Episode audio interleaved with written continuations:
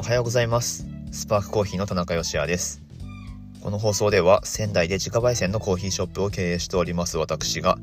コーヒーのことや夫婦で小さなお店を経営している日常についてをお話ししています。文字通り仙台のコーヒー焙煎所から毎朝10分から15分程度で配信している番組です。はい本日は5月の6日木曜日でございます。えっとスパークコーヒーは昨日定休日でしたので今日休み明けでまたここから頑張ろうという感じですしねあの世間的にもゴールデンウィーク5月5日で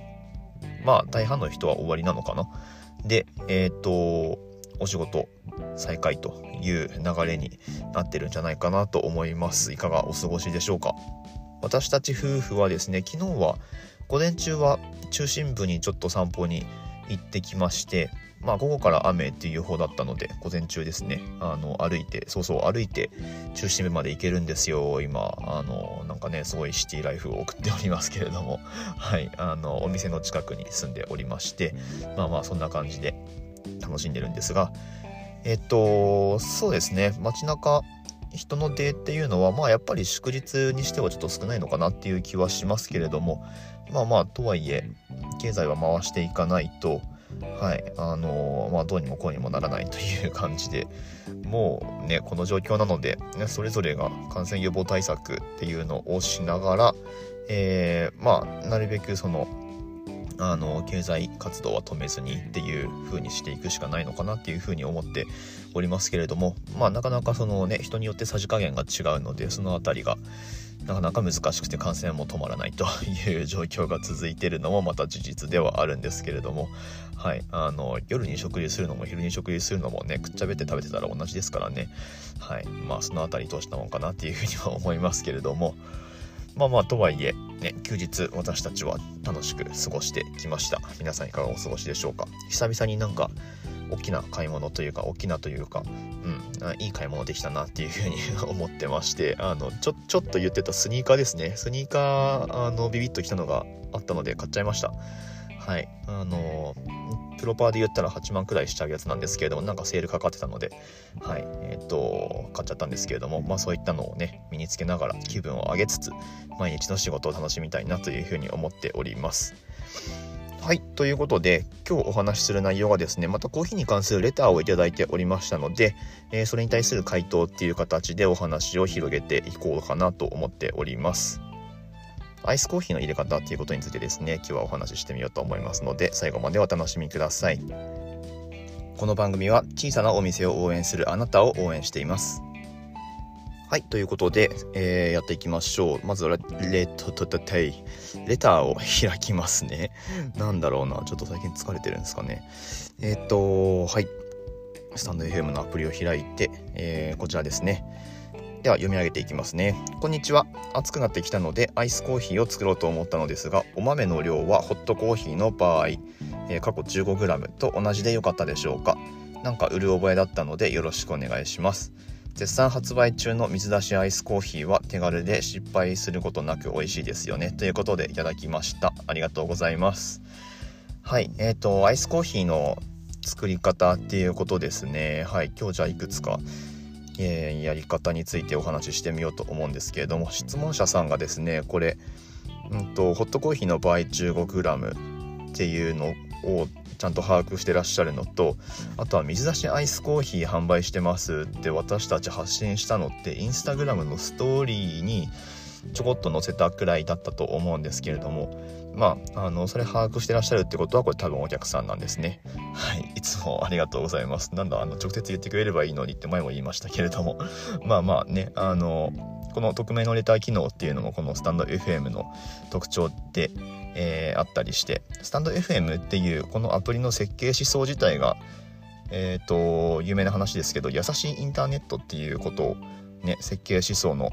なんだろう根幹に据えてるみたいですね。まあ、なので番組のフォロワー数っていうのも出ないですしそれによってそのフォロワー数で優劣を、えー、つけてほしくないみたいな感じなんですかね、えー、っていう感じにしていたりとか、うん、なんかこうある程度その匿名性を持って、えー、でかつなんだろうなうんと誹謗中傷とかも起きづらいような設計になってるのかなっていうふうには思いますね。はいえっ、ー、と面白いアプリだと思います。えー、というのは、えー、ちょっと余談でしたけれどもまあまあそんな感じで使いやすいように使っていただければいいのかなと思いますので はいあのー、うんはいレター今後も送ってみてください。そんなこんなで、うんと、アイスコーヒーの作り方ですね。ホットコーヒーの場合 15g と同じでよかったでしょうかと。うんうん。そもそもホットコーヒーの作り方、ドリップの仕方について放送で言ったことってあったかな？多分なかったと思うので、えっと、さらっとお伝えをしておくと、うちのコーヒーの入れ方のレシピについては、15g のコーヒーを、えっと、コーヒーを使って、出来上がりの量が 200cc。で、使うお湯の量っていうのが 230cc、まあ、230g でドリップする際はですねデジタルのスケールを使えれば使ってもらってで 230cc トータル抽出に使うお湯の量っていうのを、えー、測って注いでいくっていうやり方をおすすめしてます。はい、で 230cc、まあ、230g 注ぎ切ったら最後落ちきってでドリッパーに残るのが 30g くらいになるのでってことは下に落ちるコーヒーの量っていうのが 200cc、まあ、200g っていうことになりますよっていう分量をおすすめしています。はい、でそれをもとに、うんと、アイスコーヒー作る場合にどうすればいいかっていうことですよね。はい、えっ、ー、とこれはですね、まあ、考え方がえっ、ー、とそうだな3通りあるんです。はい、考え方が3通りあります。でえっ、ー、と初め1個目は使う豆の量を増やすっていうやり方ですね。はい。うんと使う豆の量を増やして、うんと例えば 15g 使うんであれば 30g 使って濃いコーヒーを抽出するっていう考えですね。まあ 30g 使ってで抽出の量は同じ 200cc とかにするんですよ。でするとなんか濃いコーヒーができるのがイメージできますよね。でそれを氷で割ったりとかして、えーと、冷たくした上で粗熱取ってでさらにまあ飲む時はグラスにまた別に氷を用意してでそこに注いでみたいな、えー、風にするやり方ですね。まあ、もしくはうんとその出来上がった濃い 200cc の 30g200cc 抽出で作った濃いコーヒーを氷がたっぷり入ったグラスにこう注ぐんですね。まあこのさこの際にグラスが耐熱じゃないと割れちゃったりもするんですけど えっ、ー、とまあそんな感じで豆を増やして濃いコーヒーを作ってで氷で急冷しつつかつ氷が溶けるのでそこでまあ普通に飲んだら濃いコーヒーの味のバランスっていうのが整うっていう考え方が一つですね豆を増やすっていう考えのやり方ですで2つ目っていうのがうんと豆を増やすんじゃなくって抽出の量を減らすっていう考え方ですねはい 15g 使ってで本来であれば 200cc 抽出するところを抽出の量を例えば半分にして 100cc の抽出にするんですよ。ですると、まあ、この場合もまた濃いコーヒーができますよね。はい。で、うんと、例えば 100cc 出来上がったら、で、そこに重さが 200g になるように、えー、氷を入れるっていうやり方があります。はい、抽出の量を減らすっていう考え方ですね。でこの2番目の考え方だとホットの時と出来上がりの量が変わらないので、まあ、1杯分だけ作りたいよっていう時はこれがおすすめだったりします。はい、で対して豆を増やすやり方の場合出来上がりの量は2倍になりますよね。なので、まあ、その時飲む分とあとはまあ多めに作っておけば冷蔵保存ができるので冷蔵庫に入れて、えー、やるっていう、まあ、残りの分は後で飲むっていうことができるのが、まあ、1個目の考え方ですね豆を増やす方だと、えー、まあ、いつもより多く出来出来上がりのコーヒーができますよっていうやり方ですね。はい、っていうまあ大きく分けてこの2つの考え方が特にドリップにおけるアイスコーヒーの作り方っていう場合だとあるのかなっていう風な感じですね。はいで最後3つ目のやり方っていうのがちなみにこの3つ目のやり方を私たちスパークコーヒーはお店で提供しているアイスコーヒーで通常採用しているものなんですけれどもホットコーヒーを入れてでそれを冷やすっていうやり方です。はい。えっ、とまあ考え方としてはすごくシンプルです。はい。なので普通に入れてまあ普通に入れてとはいえちょっとだけ濃いめに入れた方がいいかもしれないですけどまあまあ普通に入れても大丈夫です。いつもと同じようにホットコーヒーを入れてでまああのいずれかの方法で冷やすっていうただそれだけのやり方ですね。はい。でえっ、ー、とこの123それぞれ、うんと、コーヒー豆どういうの使えばいいですかってよく聞かれるんですけれどもはい。うんともうお好みの豆でどうぞっていうのが回答になります。はい。アイスコーヒー専用の豆っていう、えー、売り文句で売られているものももちろんあるんですけれどもはい。えっと、そもそもアイスコーヒーに向く豆といったところでそのお客さんのやっぱり味の好みっていうのがあるのでうんとアイスで飲むにしてもホットで飲むにしてもなんか好みの味で飲みたいじゃないですか。